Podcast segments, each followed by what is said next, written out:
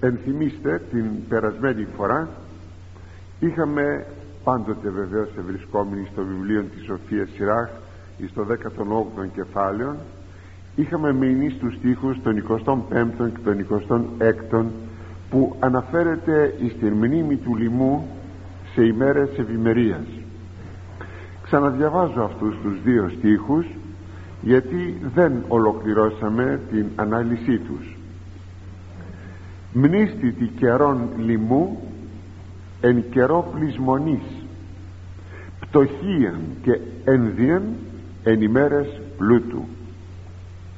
Από προήθεν έως εσπέρας μεταβάλλει καιρός και πάντα εστί ταχυνά εναντί Κυρίου.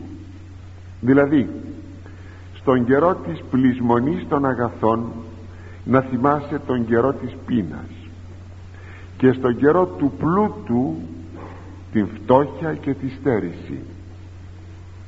Από το πρωί ως το βράδυ αλλάζει ο καιρός. Έτσι γρήγορα όλα περνούν μπροστά στον Κύριο. Και είχαμε δει την πρώτη λέξη την οποία αναλύσαμε κάπως ευρύτερα εκείνο το μνήστητη να θυμίσαι και ότι αυτή η μνήμη είναι αναγκαία και πολύ σπουδαία. Αυτά λέγαμε την περασμένη φορά μόνο ως προς τη λέξη μνήστητη το φάσμα αγαπητοί μου του λοιμού και της ενδίας των αναγκών δηλαδή πρέπει να είναι πράγματι διαρκώς στη μνήμη μας. Όχι σαν μια αγχώδης κατάστασης όπως θα ήταν σε πολλούς και ενός ψυχολογικού εξαναγκασμού αλλά αυτή η μνήμη σαν ρυθμιστής της ευημερίας και του πλούτου. Και αν υπάρχει αυτή η μνήμη είναι πολύ πιθανόν όσον εξαρτάται τουλάχιστον από εμάς ως πρόσωπα ως οικογένειες και όχι βέβαια ως λαός ή λαοί γιατί σήμερα οι λαοί αρπάζονται ο ένας με τον άλλον και έχουμε παγκόσμιες διαστάσεις πολεμικές. Ε, όσο λοιπόν εξαρτάται από μας εάν είμεθα οι άνθρωποι οι οποίοι φροντίζουμε, ενθυμούμεθα δηλαδή των λιμών και παίρνουμε ανάλογη στάση τότε είναι πολύ πιθανόν ένας τέτοιος λοιμός στο σπίτι μας τουλάχιστον να μην έλθει ποτέ. Γιατί η μνήμη του λοιμού συνήθως σπάζει σπάζει τις προϋποθέσεις ενός λοιμού. Και ποιες είναι αυτές οι προϋποθέσεις; Τι πρέπει δηλαδή να κάνουμε ε, εκτός από τη μνήμη του λοιμού κατά τις ημέρες της ευημερίας, τι πρέπει να κάνουμε; Και αυτό ιδιαίτερος πρέπει να προσέξουμε. Πρώτα πρώτα πρέπει να έχουμε μία γνώση και μία μνήμη της εντολής του Χριστού ακριβώς πάνω στο θέμα αυτό. Ευκαιρία θαυμασία είναι ο χορτασμός των πεντακισκυλίων που ενθυμίστε μετά από τον χορτασμό είπε ο Κύριος να μαζέψουν τα περισσεύματα των κλασμάτων και αυτό ο Κύριος το έκανε όπως τα γνωρίζετε δύο φορές. Είναι ο χορτασμός των πεντακισχυλίων και ο χορτασμός των τέτρακισχυλίων είναι δύο διαφορετικά θαύματα. Το ίδιο θαύμα είναι. Πολλαπλασιασμός της τροφής. Και είπε ο Κύριος μετά από το χορτασμό πια έφαγαν και χορτάσαν. Μάλιστα λέγει τούτο έφαγαν και χορτάστησαν. Δεν θέλει ο Κύριος να μένουμε νηστικοί αν εμείς θα θέλαμε να τρώμε λιγότερο για λόγους ασκήσεως αυτό είναι δικό μας. Αλλά γιατί λέει εχορτάστησαν; Πρώτα πρώτα γιατί ο Θεός ό,τι ταΐζει στη δημιουργία του και τα φυτά με το πολύ νερό και με τα ζώα τα δει διάφθονα μη κοιτάτε που δεν βρέχει μη κοιτάτε που έχουμε ελλείψεις. Είναι η τιμωρία μας από τις αμαρτίες μας και αν το θέλετε αν το θέλετε. Εμείς είμαστε υπεύθυνοι αν βρέχει δεν βρέχει. Αν το θέλετε. Και ποιος σήμερα αυτό δεν το γνωρίζει. Ωστόσο λέγει εκεί ο ψαλμοδός στον, εκατοστό, στον ε, προημιακό ψαλμόν ότι ανοίξαν τόσο την χείρα τα σύμπαντα πληστήσονται Χριστότητα. Θα γεμίσουν λέγει τα σύμπαντα από αγαθά. Ο Θεός λοιπόν δίδει πολλά αγαθά. Δεν υστερεί τίποτε τα δημιουργήματά του. Αλλά θέλει κάτι. Μάλιστα μια παρενθεσούλα ότι ήθελε να δείξει και το θαύμα ότι είναι πραγματικόν δεν είναι το φανταστικό ότι κανείς να πει ε, ξέρεις να χορτάσαμε. Μπορεί κάποιος να βγει εδώ από τον χώρο τούτον και να πει α χορτάσαμε αυτό το χόρτασμα είναι πνευματικό δεν είναι υλικό.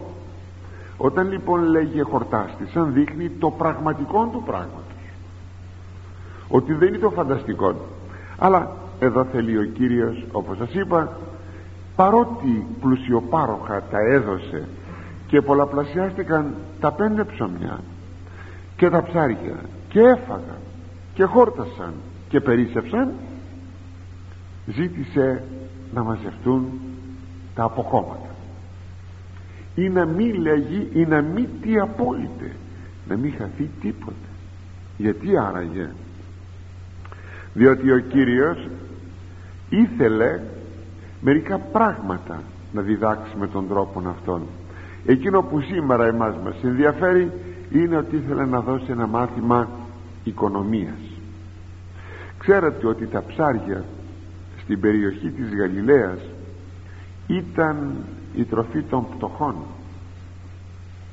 Αν τώρα σε άλλες περιοχές στα Ιεροσόλυμα Φιρυππίν που έπρεπε να μεταφερθούν ήταν ακριβά τα ψάρια μπορεί να θεωρείται ένα, φαγή, ένα φαΐ πολυτελείας.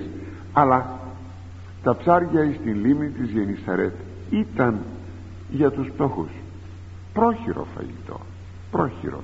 Όπως θα λέγαμε εμείς σήμερα ο μπακαλιάρος πανάκριβος σήμερα αλλά ο παστός μπακαλιάρος ε, ότι είναι το φαΐ των πτωχών ή θα λέγαμε ψωμί και ελιές οι ελιές πανάκριβες και αυτές. Εν αυτή την περίπτωση ε, ή θα λέγαμε ε, ξέρω εγώ ψωμί και ρέγγα και οι ρέγγες περνάνε τις χίλιες δραχμές το κιλό. Εν αυτή την περίπτωση ε, αλλάζουν οι εποχές ε, αλλά ε, όπως παλιότερα σε εμάς η ρέγγα ήταν ένα φτηνό φαγητό έτσι τα ψάρια ήταν εκεί στην λίμνη της Γαλιλαίας. Γιατί το λέγω αυτό για να σας πω ότι το φαγητό των μαθητών ψωμί και ψάρια που είχαν μαζί τους και ήταν μαγειρεμένα προφανώς τα ψάρια ήταν λιτή τροφή και με αυτήν την λιτή τροφή την απέριτη τροφή ο Κύριος αφού έκανε το θαύμα του πολλαπλασιασμού τρέφει τώρα εκείνα τα πλήθη και ζητάει να μην χαθεί τίποτα. Μάθημα λοιπόν μιας οικονομίας αφού το φαγητό που προσεφέρθη ήταν ένα φαγητό λιτότητος και ότι πρέπει να μάθουμε έστω κι αν ο Θεός τα πολλαπλασιάζει και τα δίδει πολλά πρέπει να μάθουμε την καλή διαχείριση των αγαθών διότι όταν υπάρχει η σπατάλη τότε είναι κακό κακός παράγων αυτό. Έχουμε ένα κτήμα και έχει πολλά πεπόνια και καρπούζια θα μπορούσαμε να πούμε ότι οπωσδήποτε θα περισσέψουν και συνεπώς όταν κόβουμε ένα καρπούζι ένα πεπόνι να τρώμε μόλις ένα πόντο την καρδιά και το υπόλοιπο να το πετάμε. Όχι αγαπητοί αν δεν μπορέσουμε να τα δώσουμε σε φτωχούς και σαπίσουν τα καρπούζια και τα πεπόνια έχετε δει στο μποστάνι πως αφήνουν κάθε χρόνο ε, οι άνθρωποι που ασχολούνται με αυτά οι αγρότες μας τα καρπούζια μέσα στο, στο μποστάνι. Ε, είναι άχρηστα πια. Είναι άγλικα είναι άχρηστα πια. Τι θα λέγαμε θα τρώμε μόλις την καρδιά και το όλο θα το πετούμε; Όχι. Θα φάμε κανονικά το καρπούζι το πεπόνι κανονικά. Έστω κι αν πάμπολα από αυτά δεν μπορέσουμε να τα φάμε γιατί; Για να μαθαίνουμε να έχουμε ε, να έχουμε ε, οικονομία και όχι σπατάλη. Μπορεί να έχουμε το μισό κάμπο της Θεσσαλίας και να έχουμε στάρι άφθονο. Δεν μου λέτε τα κομματάκια του ψωμί που περισσεύει πάνω στο τραπέζι μπορούμε να τα πετάμε με το επιχείρημα ότι έχουμε το μισό κάμπο της Θεσσαλίας στάρι όχι. Δεν θα πετάξουμε εκείνα τα κομμάτια από το τραπέζι. Προσέξατε το είναι πολύ σημαντικό αυτό. Ωστόσο έδωσε ο Κύριος ένα μάθημα οικονομίας δηλαδή καλής διαχειρήσεως όπως σας είπα των αγαθών γιατί αλλιώτικα έρχεται η σπατάλη και όλα τα καταστρέφει. Έδωσε και το μάθημα της λιτότητος. Ήταν απλά απλό φαγητό. Σας είπα ψάρια. Το μάθημα της λιτότητος διδάσκει την αγιότητα. Δεν είναι δυνατόν ποτέ ε, ο άνθρωπος που θα ήθελε να γίνει Άγιος να μην έχει λιτότητα προσέξατε.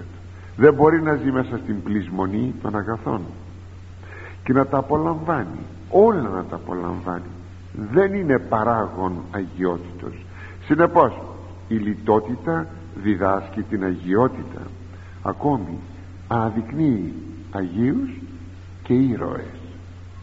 Ναι διότι σε ημέρες δυσκολιών όταν λείψει το φαγητό δεν θα προδίδαμε ό,τι και αν έπρεπε να κρατήσουμε εάν δεν είχαμε αυτή την πλεισμονή των αγαθών. Πως θα γίνει ήρωας και εθνικός ήρωας εάν υποτεθεί ότι δεν έμαθες στην λιτότητα να περνάς με εκείνο το λίγο το απλό. Γράφει ο Απόστολος Παύλος για να δει κανείς πως πράγματι αναδεικνύονται οι Άγιοι όταν έχουν μάθει σε αυτήν την λιτότητα; Γράφει λοιπόν ο Απόστολος Παύλος στους Φιλιππισίους. Ήταν δέσμιος στην Ρώμη φυλακισμένος. Δεν είχε τίποτα. Ένας φυλακισμένος τι μπορεί να έχει και μάλιστα στην αρχαία εποχή και μάλιστα όταν όταν τόσα όταν οι Φιλιππίσοι του έστειλαν μερικά χρήματα. Και τους γράφει τη γνωστή μας προς Φιλιππισίους επιστολή. Εκεί προς το τέλος γράφει τα εξής. Γράφει πολλά. Εγώ κάτι σταχυολογώ μόνο. Εγώ γαρέμαθον τους γράφει ενίσχυ μη αυτάρκης είδε έμαθα λέει έμαθα. Δηλαδή από πού το έμαθα ίσως από το σπίτι του ακόμα αλλά και το Ευαγγέλιο του Χριστού τον έμαθε και τον ολοκλήρωσε. Έμαθα τι; Σε εκείνα που βρίσκομαι να είμαι αυτάρκης. Δηλαδή με εκείνα που έχω να λέγω δόξα τω Θεώ ένα κομμάτι ψωμί ένα κομμάτι ψωμί. Πολύ ωραία. Είδα και ταπεινούστε είδα και περισσεύει. Γνωρίζω και να ταπεινούμε ταπεινούμε με την, με την έννοια όχι της αρετής της ταπεινώσεως αλλά με την έννοια του εξευτελισμού. Είδα και περισσεύει δηλαδή της, ανέχ, της ανεχίας της ελήψεως εγνωρίζω ακόμη και να έχω πολλά. Να έχω λίγα και να έχω πολλά. Είναι μεγάλο το μάθημα να ξέρεις πως να κινείσαι όταν έχεις είτε λίγα είτε πολλά. Είναι πολύ σπουδαίο το μάθημα αυτό. Εν παντή και εν πάση με μη και χορτάζεστε και πεινάν. Και περισσεύει και υστερήστε λέγει σε κάθε συγγνώμη, σε κάθε τι και σε όλα σε κάθε περίσταση και σε όλα ε, έχω μοιηθεί γιατί πράγματι περί μοιήσεως πρόκειται. Και να χορταίνω και να πεινώ. Και να περισσεύω και να υστερούμε. Δηλαδή όταν χορταίνω ή περισσεύω να μην είμαι σπάταλος. Και όταν πεινώ και υστερούμε να μην είμαι γκρινιάρης. Με ψήμυρος. Πάντα ισχύω εν το ενδυναμούντι με Χριστό με τη δύναμη του Χριστού ο Χριστός που με ενδυναμώνει όλα τα μπορώ. Βλέπετε ότι όλα τα προβλήματα λύονται εκεί εις το όνομα του Κυρίου Ιησού Χριστού. Απέχονται πάντα και περισσεύω. Και γράφει ο δέσμιος ο κρατούμενος Παύλος από τη φυλακή της Ρώμης ότι τα έχει όλα. Απέχω θα πει τα έχω όλα. Απέχω δε πάντα και περισσεύω. Και όχι μόνο τα έχω όλα αλλά και περίσσια. Βέβαια παρακάτω λέει καλά κάνετε και στείλετε πολύ καλά κάνετε διότι έτσι εγώ δεν επιζητώ το δώμα το δώρο σας αλλά τον καρπόν της αγάπης σας έπαιρνε δηλαδή μία πληροφορία ο Παύλος ότι οι Φιλιππίσοι ήδη είχαν αποφέρει καρπόν των καρπών της αγάπης. Και αυτή η λιτότητα δεν είναι μόνο επί των τροφών αλλά και για κάθε αναγκαίον της ζωής. Και το σπίτι είναι αναγκαίον της ζωής. Και τα ρούχα είναι αναγκαίον της ζωής. Μάλιστα βρίσκομαι σε όλα αυτά που ο Κύριος είπε εκείνο που παλιότερα είχε πει ο Δημοσθένης στον επιτάφιο του Περικλέους. Το ξέρετε. Φιλοκαλούμενοι με τευτελείας περίφημη θέση αυτή. Περίφημη αν μπορούσαμε κάποτε να την μάθουμε. Είναι κυριολεκτικός μάθημα και είναι μοίηση στο πνεύμα αυτό. Φιλοκαλούμενοι με τευτελείας θα πει. Φτιάχνουμε ωραία πράγματα από το τίποτα. Με το τίποτα. Ίσως βέβαια ακόμη να υπάρχουν άνθρωποι που το κάνουν όπως ε, χρυσόχαρτα από πακέτα, κορδέλες αντικείμενα διάφορα μικρά χαρτιά, χρωματιστά όλα αυτά. Τα φυλάει μια καλή νοικοκυρά ή ένας καλός έτσι νοικοκύρης. Και άνδρας μπορεί να το κάνει αυτό. Μπορεί να κάνει ένα χειροτέχνημα μπορεί να κάνει χίλια πράγματα. Και όχι το σπίτι να μην έχει τίποτε και ό,τι χρειαστούμε να τρέχουμε στα διάφορα μαγαζιά για να προμηθευτούμε εκείνο που θέλουμε όχι αλλά κρατούμε ό,τι βρίσκουμε και με αυτό φτιάχνουμε κάτι. Ε, αυτό θα πει φιλοκαλούμε κάνουμε κάτι όμορφο με τευτελείας δηλαδή από το τίποτα. Από το ευτελές από το φτωχό από το τυποτένιο. Να κάνεις κάτι ωραίο. Έτσι αγαπητοί αν το μαθαίναμε αυτό θα ήταν πολύ σπουδαίο. Τίποτε δεν είναι άχρηστο. Τίποτε όλα που μπορούμε να βρούμε να μας δώσουν όλα είναι χρήσιμα. Ακόμη η οικονομία το να μην πετούμε τίποτα ξαναλέγω η οικονομία δεν θα πει πεινώ δεν θα πει τσιγκουνεύομαι. Θα πει διαχειρίζομαι καλώς. Αυτό θα πει η οικονομία. Έτσι δημιουργεί ακόμη η οικονομία και η λιτότητα μια σταθερότητα του οίκου ε, των οικονομικών του οίκου αλλά και της πόλεως αλλά και της χώρας.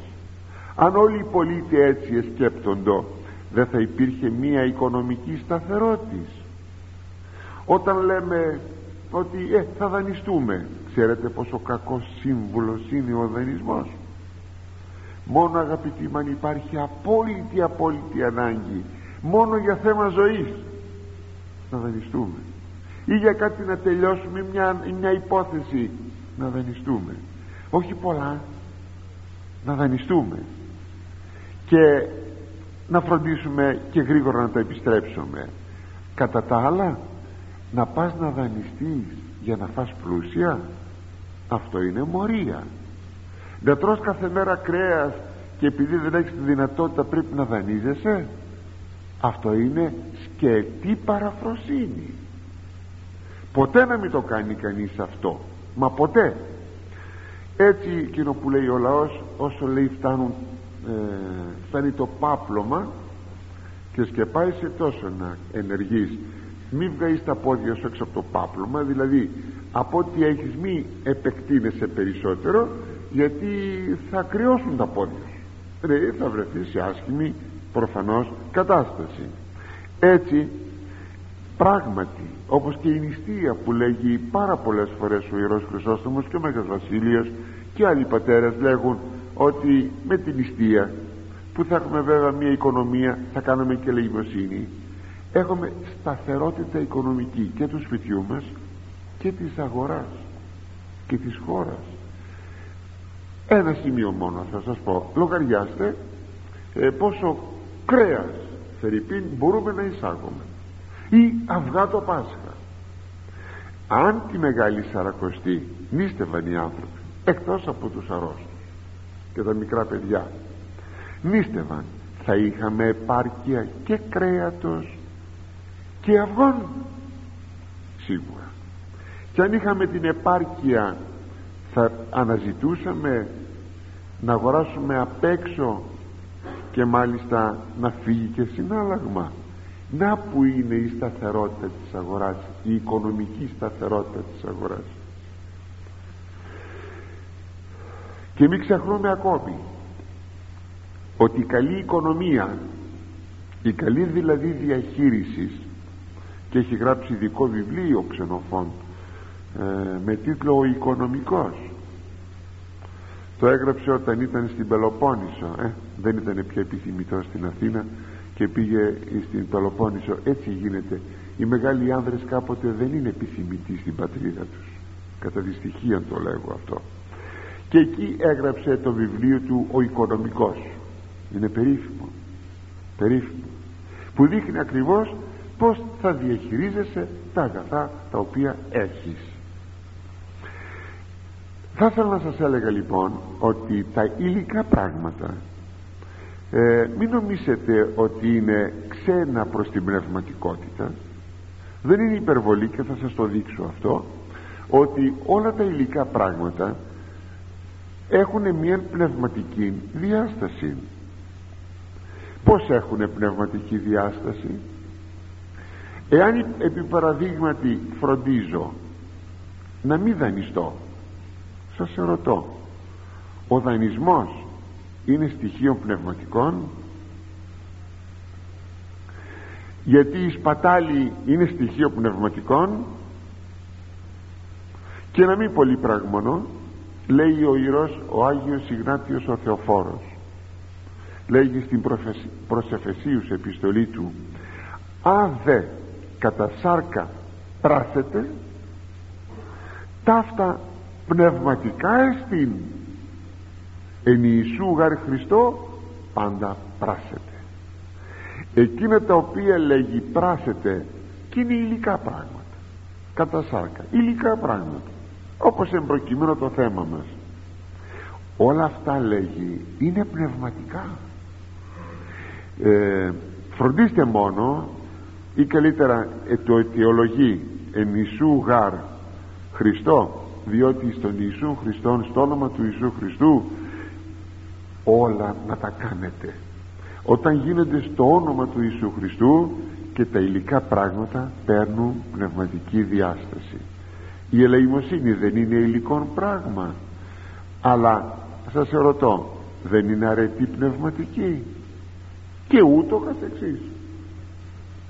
Αυτό είναι πολύ σημαντικό. Μην το ξεχνούμε μην νομίσουμε ότι τα, η, ηλική διαχείρισης δεν έχει καμία σχέση με την πνευματική ζωή. Ποιος το λέει αυτό; Ακόμα η μνήμη του λοιμού στις καλές ημέρες που λέει εδώ και προτρέπει ο σοφός Σιράχ να θυμόμαστε τον λοιμό στις καλές ημέρες δεν δημιουργεί ποτέ το φαινόμενο σκουπιδοδενεκές είναι φαινόμενο που επανειλημμένος έχει περιγραφεί και κατακριθεί. Όχι από μένα. Από τους δημοσιογράφους από από.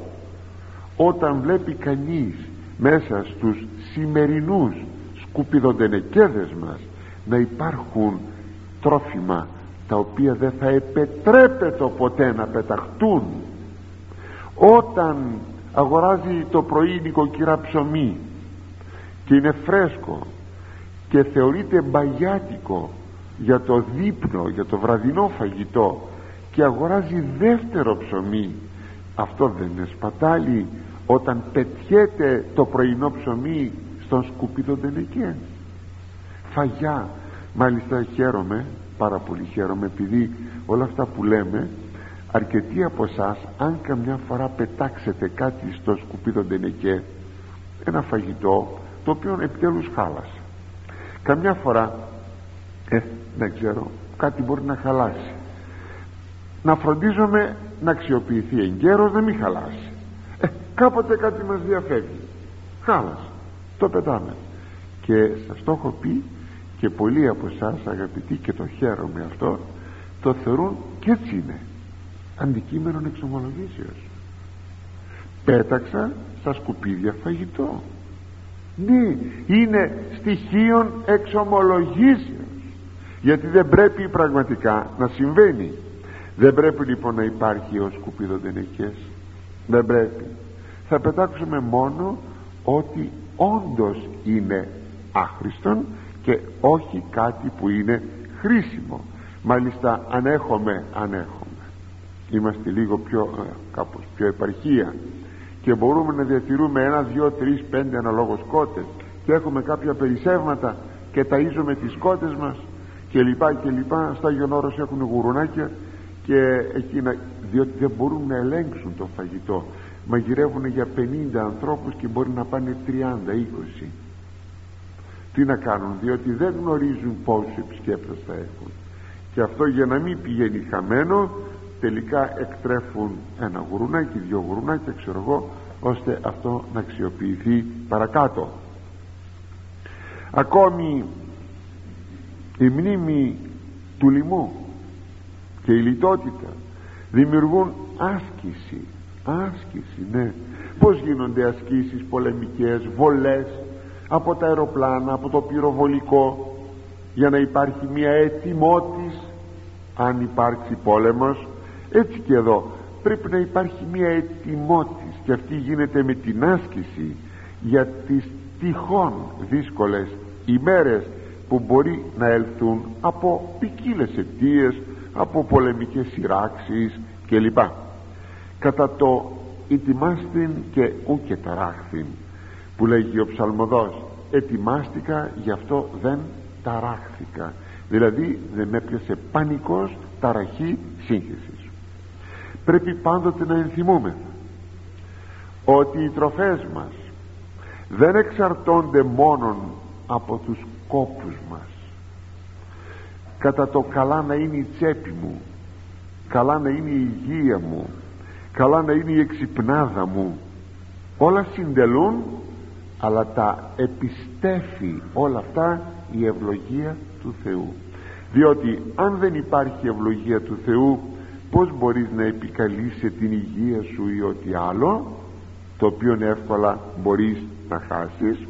Γι' αυτό επειδή πρέπει να είναι πάντοτε η ευλογία πάνω σε όλα αυτά γι' αυτό σε κάθε γεύμα σε κάθε μετάληψη τροφής που παίρνουμε τροφή πρέπει να κάνουμε προσευχή.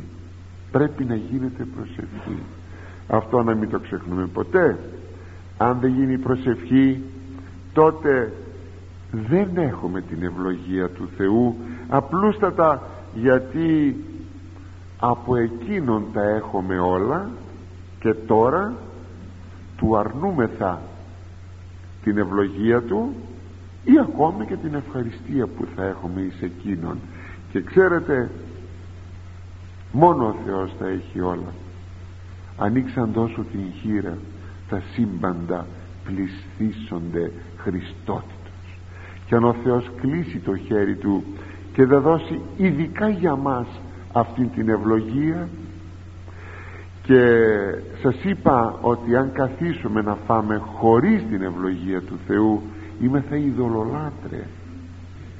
Διότι έχουμε μπροστά μας την τροφή σαν το σκοπό της ζωής μας. Σκοπός της ζωής μας είναι ο Θεός η τροφή είναι ένα μέσον που θα τον παρακαλέσουμε και θα τον ευχαριστήσουμε. Δηλαδή ένας τρόπος να δεθούμε μαζί του και τίποτε ο λιγότερον. Γι' αυτό το λόγο όταν τρώμε χωρίς ούτε να επικαλούμεθα την ευλογία ούτε την ευχαριστία τότε είμεθα ειδωλολάτρε και όπως λέγει ο Ιερός Χρυσόστομος τραπέζι που αρχίζει και τελειώνει με προσευχή ποτέ δεν θα μείνει αδιανό. Και ακόμη να το ξέρετε όταν δεν πετάμε αντικείμενο γι' αυτό ακριβώς ενώ ο Θεός είπε εις τους Ισραηλίτες στο λαό του ότι αν με ακούσετε θα φάτε τα αγαθά της γης και είναι μια ευλογία τα αγαθά της γης. Όταν όμως οι Εβραίοι δέχτηκαν τα αγαθά του Θεού εις την γη της επαγγελίας όπου ρέει μέλι και γάλα δηλαδή αυθονία έμεινε παρημιώδης πια ο λόγος ρέει μέλι και γάλα ο λόγος αυτός ξέχασε το Θεό. Έτρωγε τα αγαθά χωρίς το Θεό δεν είχε μπροστά του το Θεό. Να τον ευχαριστεί να τον παρακαλεί και να έχει τη μνήμη διαρκώς του Θεού και τη λατρεία του αληθινού Θεού. Παρεξετράπει γι' αυτό λέγει ο Θεός τι θα συνέβαινε; Και το λέει ο Θεός δια του Μωυσέως στη Δευτέρα του Οδή και έφαγε Ιακώβ και ενεπλήστη ο Ιακώβ είναι ο Ισραήλ δηλαδή οι Ισραηλίτες. Και χόρτασε και απελάκτησε ο ηγαπημένος κλώτσισε. Ελιπάνθη επαχύνθη επλατύνθη. Δηλαδή έπιασε λίπος πάχινε πλάτινε. Και εγκατέλειπε Θεόν τον ποιήσαντα αυτόν και απέστη από Θεού σωτήρος αυτού. Αποστασία. Όπως ακριβώς ταΐζουμε τα παιδάκια μας κουκουνάρι που λένε να μην τα κακοκαρδίσουμε σε τίποτε και αυτά μια ωραία ημέρα μας δίνουν μία κλωτσιά. Και αν ερωτήσουμε μα γιατί παιδάκι μου αφού εγώ σε μεγάλωσα με κουκουνάρι έκφρασης και αυτό η απάντηση θα ήταν αν μπορεί το παιδί να το πει ακριβώς γιατί με μεγάλωσες με κουκουνάρι και δεν, δεν με έμαθες το μάθημα της λιτότητος και της απλότητας. Έτσι μια ευημερία αγαπητοί χωρίς Χριστόν όπως λέγει ο Ιερός πάλι Χρυσόστομος είναι εχθρός του χριστιανισμού ε, λέγει ότι μηδενός διώκοντος κανείς ενώ δεν διώκει οι χριστιανοί φεύγουν από τον Θεό και προδίδουν τον Χριστό. Σαν να υπάρχει ένας διωγμός μηδενός διώκοντος. Και θεωρεί την ευημερία σαν τον χειρότερον διώκτη από τους παλιούς αρχαίους διώκτες των Μαξιμιανών, των Διοκλητιανών και όλους τους άλλους. Χειρότερο διώκτη γιατί γιατί σε κάνει να ξεχνάς το Θεό. Τότε ο πιστός έλεγε πιστεύω στο Χριστό και κάνουμε ό,τι θέλεις. Είχαμε τους μάρτυρες. Στην ευημερία δεν έχουμε μάρτυρες. Έχουμε αποστασία χωρίς μαρτύριον αν ερωτήσετε ακόμη πως συμβιβάζεται η ευημερία με το Χριστό είναι δυνατό να συμβιβαστεί. Που όταν λέγει ο Θεός όταν με ακούσετε τα αγαθά της γης φάγετε είναι πολύ απλό. Ήδη το είπαμε. Μπορείς να έχεις ευημερία αλλά να μην φεύγεις ποτέ από το Θεό. Όταν θυμάσαι τις εντολές του Θεού όταν θυμάσαι τους πτωχούς και ό,τι άλλο. Είναι εκείνο που ο Χριστός είπε και ποιος μπορεί να σωθεί αν εκείνος ο πλούσιος ο νεανίσκος έφυγε και γύρισε λέει στιγνά σας κατσουφιά σας. Γύρισε την πλάτη του και έφυγε. Και ο Κύριος είπε τα δύνατα παρανθρώπης δυνατά παρά το Θεό εστί τι θα πει αυτός ο λόγος; Ενώ μοιάζει ότι ο πλούτος μπορεί να σε απομακρύνει από τον Θεό όμως είναι ένα θαύμα του Θεού όταν συνεργάζεται η Θεία Χάρις και η προαίρεση του ανθρώπου να μένεις πλούσιος και να είσαι κοντά στο Θεό και να σωθείς. Όταν αισθάνεσαι ότι τα αγαθά που σου δώσε ο Θεός δεν είναι για σένα μόνον ότι εσύ είσαι διαχειριστής και ότι πρέπει να διαχειριστείς αυτά τα αγαθά υπέρ του λαού του Θεού τότε ο, τότε η ευημερία ταιριάζει με τον Χριστό. Αλλά μόνον τότε. Εδώ αγαπητοί μου τελείωσε αυτό το χωρίο νομίζω αρκετά αντιληφθήκαμε πως πρέπει να ζούμε και να κινούμεθα έναντι των υλικών αγαθών. Και μην ξεχνάτε αυτή τη στιγμή που μιλάμε πως έχουμε του μηνός; 22 Ιουνίου ε, 1993 έτσι. Έχουμε ευημερία μπορεί κάποια πράγματα να είναι λίγο ακριβά. Έχουμε ευημερία. Το αρνείστε; Όσοι και αν υπάρχουν φτωχοί ξαναλέγω έχουμε ευημερία. Παρά τα αυτά. Μη λοιπόν επιτρέψει ο Θεός προκαλώντας τον να φτάσουμε στην πείνα και τότε πούμε κατά το, λογι... κατά το λαϊκόν λόγιον το ψωμί ψωμάκι. Ξέρετε στην Αθήνα τώρα το νερό το λένε νεράκι γιατί δεν έχει νερό γιατί δεν βρέχει. Το νερό λέγεται νεράκι. Μην πούμε λοιπόν τώρα γιατί είναι φαίνεται το πρώτο στάδιο. Μην πούμε και το δεύτερο στάδιο το ψωμί ψωμάκι. Και προχωρούμε αγαπητοί στο αυτό κεφάλαιο το 18ο εις τον 27ο στίχον. Λέει εκεί άνθρωπος σοφός εν παντή ευλαβηθήσετε και εν ημέρες αμαρτιών προσέξει από πλημελίας. Δηλαδή ο συνετός άνθρωπος θα είναι σε όλα προσεκτικός και ευλαβής και κατά τον καιρό που επικρατούν κάθε είδους αμαρτίες θα προσέξει να μην παρασυρθεί σε κάποια πτώση. Θα λέγε κανείς ότι το χωρίον αυτό το αφιερώνει ο Ιερός Συντάκτης στην εποχή μας. Είναι ό,τι χρειάζεται. Σας βεβαιώνω όταν βλέπετε έτσι την αμαρτία ξέχυλη και δεν, και δεν ξέρετε τι να κάνετε δεν ξέρετε πως να κινηθείτε και πως να πείτε στους άλλους αδελφέ μου, συνανθρωπέ μου, συμπατριώτη μου, συ, ε, χριστιανέ μου. Αδελφέ μου μη κινείσαι έτσι. Δεν καταλαβαίνει σήμερα κανείς. Και δεν ξέρεις πως να μιλήσεις. Αλλά ας το δούμε κάπως πιο κοντά. Ποιος είναι ο σοφός άνθρωπος; Βέβαια ο κατά Θεόν σοφός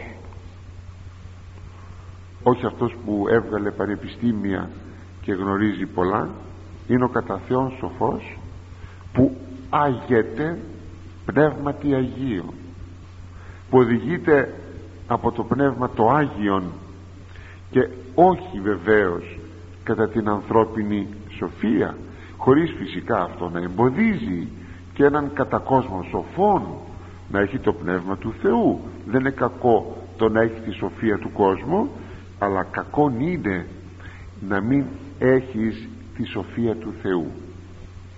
Έτσι μπορείς να είσαι σοφός κατά τα στοιχεία του κόσμου τούτου που λέγει ο Απόστολος Παύλος αλλά πρέπει να είσαι και κατά Θεόν σοφός. Αυτός είναι ο συνετός ο σοφός άνθρωπος. Αυτός που μπορεί να μένει έξω από την κοσμική νοοτροπία για να μπορεί να διακρίνει το πνεύμα του κόσμου τούτου.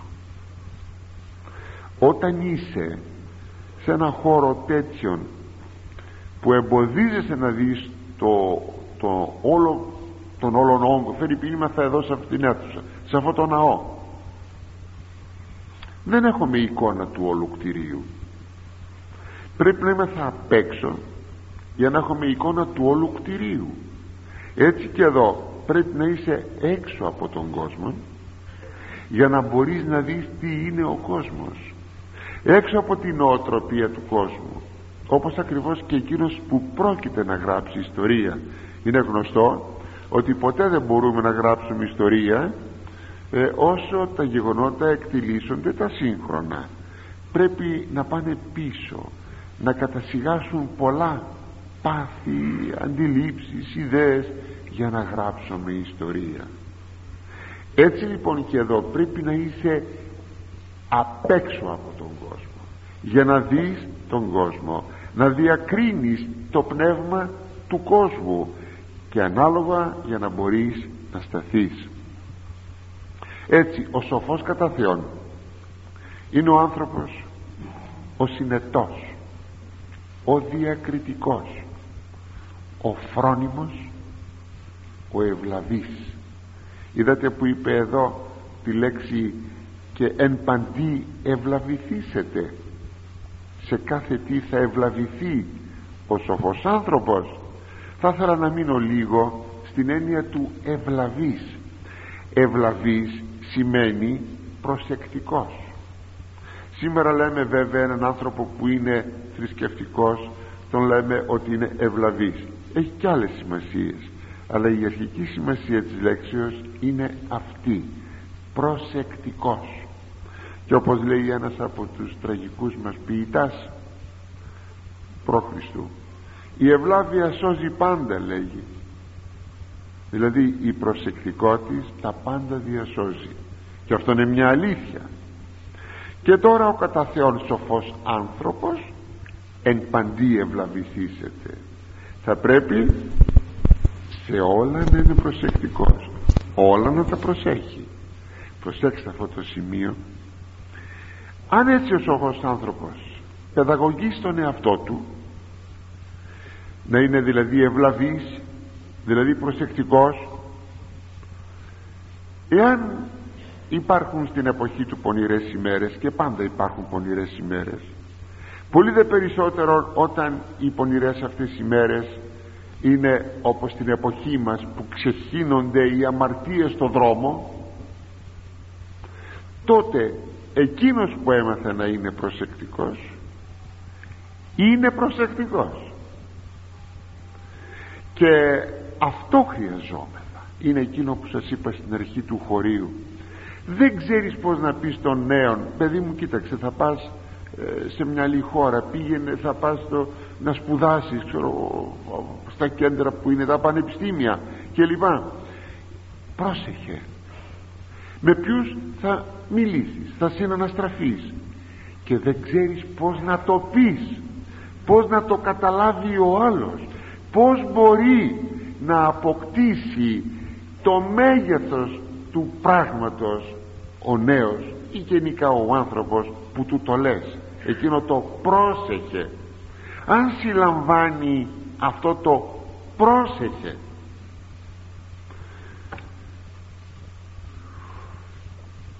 Σε κάθε εποχή όπως σας είπα υπήρξε η αμαρτία. Και υπήρξαν εποχές πολλής αμαρτίας. Ναι όπως και η δική μας σας είπα δεν ξέρω κάποιες ίσως εποχές στην αρχαιότητα να ήταν και πιο πιο δυνηρές. Η εποχή μας τίνει να φτάσει αυτές όπως ήταν οι ημέρες του Νόε. Οι ημέρες του Νόε ήταν φοβερές. Λέει ο Θεός δεν θα μείνει το πνεύμα μου το Άγιο γιατί είναι άνθρωποι σαρκικοί και σώζεται ο Νόε σώζεται ο Νόε από τον κατακλυσμό. Όπως και οι μέρες του Λότ. Στα Σόδομα και τα Γόμορα. Τύπος της σημερινής πραγματικότητας στο αμάρτημα της ομοφιλοφιλίας. Ειδικά στο αμάρτημα αυτό. Γιατί σημειώνει η Γραφή ότι από μικρού έως μεγάλου ζούσαν το αμάρτημα αυτό. Εκπληκτικό.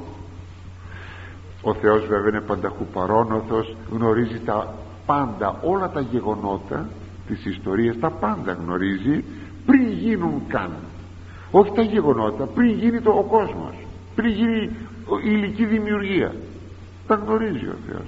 Γιατί είναι έξω από τον χρόνο. Τα γνωρίζει όλα. Και όμως ο Θεός παριστάνεται εδώ με μια ανθρωπομορφική ε, ανθρωπομορφικό σχήμα και λέγει ότι στον, στον Αβραάμ το λέει αυτό.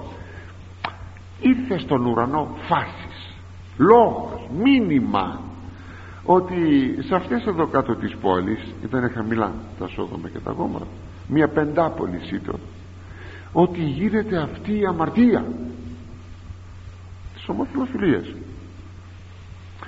Πάω να δω έτσι είναι.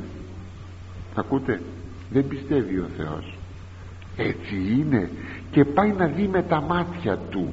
Δηλαδή απίστευτα πράγματα και όταν λέγει εκεί η γραφή το λέγει από μικρού έως μεγάλου αμάρταναν στα αμαρτήματα αυτά και ότι δεν υπήρχε κανείς που να μην αμάρτανε πλην της οικογένειας του Λότ αυτό τι δείχνει αγαπητοί τι δείχνει άλλο παρά τον φοβερό πλεονασμό της αμαρτίας. Και όμως στις ημέρες εκείνες ο Λότ ζούσε χωρίς ο ίδιος να κάνει τέτοιες αμαρτίες. Εδώ είναι τώρα το σπουδαίο. Να ζεις σε τέτοιες τρομερές εποχές και να αποφύγεις όλα αυτά. Όχι ε, σύμφωνα με την κουβέντα που λένε πολλοί μα όλοι έτσι κάνουν εγώ θα αποτελέσω εξαίρεση. Ας κάνουν όλοι. Ναι να αποτελέσεις εξαίρεση ακόμα ήταν και οι ημέρες του Αβραάμ δύσκολες στη γη Χαναάν ήταν ανάμεσα σε ειδωλολάτρες ειδωλολατρικούς λαούς μικρούς, πολλούς λαούς τους Χαναναίους και ο Ισάκ ο γιος του στη γη Χανάν υπέφερε πολύ από τους ντόπιους. υπήρχε σας ξαναλέγω πολύ αμαρτία αλλά και ο Αβραάμ και ο Ισάκ είχα σταθεί όρθιοι. Ακόμη ήταν και οι μέρες του Ιακώβ αυτός περισσότερον πολύπαθος όταν από τη Μεσοποταμία. Μάλιστα να αρχίσω από τη Χανάν. Ξέρετε ο αδελφός του Ισάφ είχε παντρευτεί μια γυναίκα Χαναναία μάλλον με τα πεθερικά της δηλαδή τον Ισάκ και τη Ρεβέκα. Είχε δυσαρεστήσει πολύ τους γονείς της και εγωνείς του και είχε πάρει πήρε μια δεύτερη γυναίκα πάλι Χαναναία μήπως τα πράγματα εξομαλυνθούν αλλά γίνηκαν χειρότερα. Και ή το ασυμπαθής ο, ο, ο Ισάφ ο Ιακώβ ο δίδυμος αδελφός και κατά την περίοδο εκείνη δεν αισθανόταν καλά με τον αδελφό του που ήταν πρώτος με δίδυμη αλλά πρώτος γεννήθηκε ο Ισάφ έφυγε όπως ξέρετε με τον γνωστό εκείνο τρόπο που εξυπάτησε τον Ισάφ έζησε 20 χρόνια στη Μεσοποταμία πολύ δύσκολα. Όταν γύρισε πίσω στη γη Χανάν δεν ήταν ερώδινα τα πράγματα και έφτασε κάποτε στην Αίγυπτο και εκεί έζησε κάπου 17 νομίζω χρόνια. Έζησε ακόμη στην Αίγυπτο ακόμα εκεί οι μέρες πονηρές δύσκολες οι άνθρωποι ειδωλολάτρε και ότι θα λέγαμε κακόν. Εν ήξεραν να στέκονται αυτοί. Σε μια τέτοια εποχή να στέκονται. Πάντως λίγο πολύ πάντοτε υπάρχουν ημέρες πονηρές. Αλλά νομίζω αν και εσείς συμφωνείτε γιατί όλοι το λένε πια ότι στην εποχή μας η αμαρτία πλεονάζει διότι έχουμε και αυτές τις ξεχωριστές θα λέγαμε εποχές. Το κακό πως κάποτε περπατούσε σαν τον κάβουρα το κακό. Σήμερα τα μέσα επικοινωνιών μεταδίδουν την αμαρτία γρηγορότερα βεβαίως γρηγορότερα από τη μία πυρκαγιά στο δάσος. Γίνεται κάτι αμαρτωλό μία εικόνα αμαρτωλή στην Ευρώπη στην Αμερική τη βλέπουμε εμείς οι Έλληνες εδώ. Ενώ για να έρθει μία φωτιά από την Αμερική καίγοντας δάση θα ήθελε πάρα πολύ καιρό. Υπάρχει αυτή η έκφραση περισσότερο γρήγορα από μία πυρκαγιά αλλά είναι πεπαλαιωμένη αυτή η έκφραση αυτή η εικόνα. Το κακό αγαπητοί μου αμέσως μεταδίδεται σε ολόκληρη την υφήλιο. Και το κακό η αμαρτία πλέον στην εποχή μας έχει ξεχυλήσει. Και το δυστύχημα είναι ότι στο κακό προπορεύονται οι λεγόμενοι χριστιανικοί λαοί. Στην εποχή μας θα ίσχυε μάλλον περισσότερο λόγος του Αποστόλου Παύλου που λέγει στους Εφεσίους βλέπετε ουν πως ακριβώς περιπατείτε προσέχετε πως πολιτεύεστε πως ζείτε προσέχετε. Μη ως άσοφοι αλλά σοφοί τι είπε το χωρίο της Σοφίας Σιράχ ότι ο σοφός άνθρωπος ξέρει πως περπατάει ξέρει να προσέχει. Το ίδιο πνεύμα είναι η ίδια έννοια είναι όταν λέγει ο Απόστολος να πολιτεύεστε και να ζείτε όχι σαν άσοφοι ανόητοι αλλά σαν σοφοί μυαλωμένοι συνετοί εξαγοραζόμενοι των καιρών ότι εημέρε πονηρέησι δια τούτο λέγει μη γίνεστε άφρονες μη γίνεστε άμυαλοι αλλά συνιέντες τι το θέλημα του Κυρίου. Αλλά να καταλαβαίνετε και να αντιλαμβάνεστε τι θέλει ο Θεός από σας αγαπητοί μου είναι πολύ ευτυχής ο άνθρωπος εκείνος που μπορεί σε μια αμαρτωλή εποχή να αντιλαμβάνεται τι θέλει ο Θεός. Ναι είναι πολύ μεγάλο προνόμιο αυτό. Τίθεται όμως το ερώτημα ποιος είναι σήμερα αληθινά σοφός ώστε να διακρίνει αυτόν τον πληθωρισμό της αμαρτίας και να προσέχει. Πάλι θα πει ο Απόστολος Παύλος ή να γέννηστε άμεμπτοι και ακέραιοι άμεμπτοι χωρίς μομφή και ακέραιοι ακεράνιμοι που θα πει εκείνος ο οποίος δεν δημιούργησε στη ζωή του νοθεία.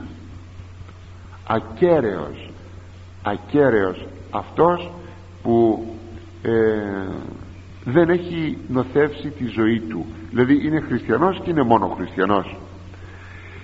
Τέκνα Θεού αμόμητα. Τέκνα του Θεού χωρίς μόμον χωρίς κατηγορία. Εν μέσω γενεάς σκολιάς και διεστραμμένης ανάμεσα σε μια γενεά δύσκολη φοβερή στραβή και διεστραμμένη. Ενείς φαίνεστε ως φωστήρες εν κόσμο που ανάμεσά τους εσείς φαίνεστε σαν φωστήρες μες στον κόσμο σαν φώτα. Και ο Απόστολος Πέτρος θα πει και αυτή η λόγη είναι για κάθε εποχή σώθητε από της γενεάς της κολλιάς ταύτης. Σωθείτε ήταν ένα από τα πρώτα κηρύγματά του το πρώτο του κήρυγμα μετά την Πεντηκοστή. Σωθείτε, σωθείτε, σωθείτε λέγει από αυτήν την περίεργη γενεά τη δύσκολη, τη διεστραμμένη γενεά.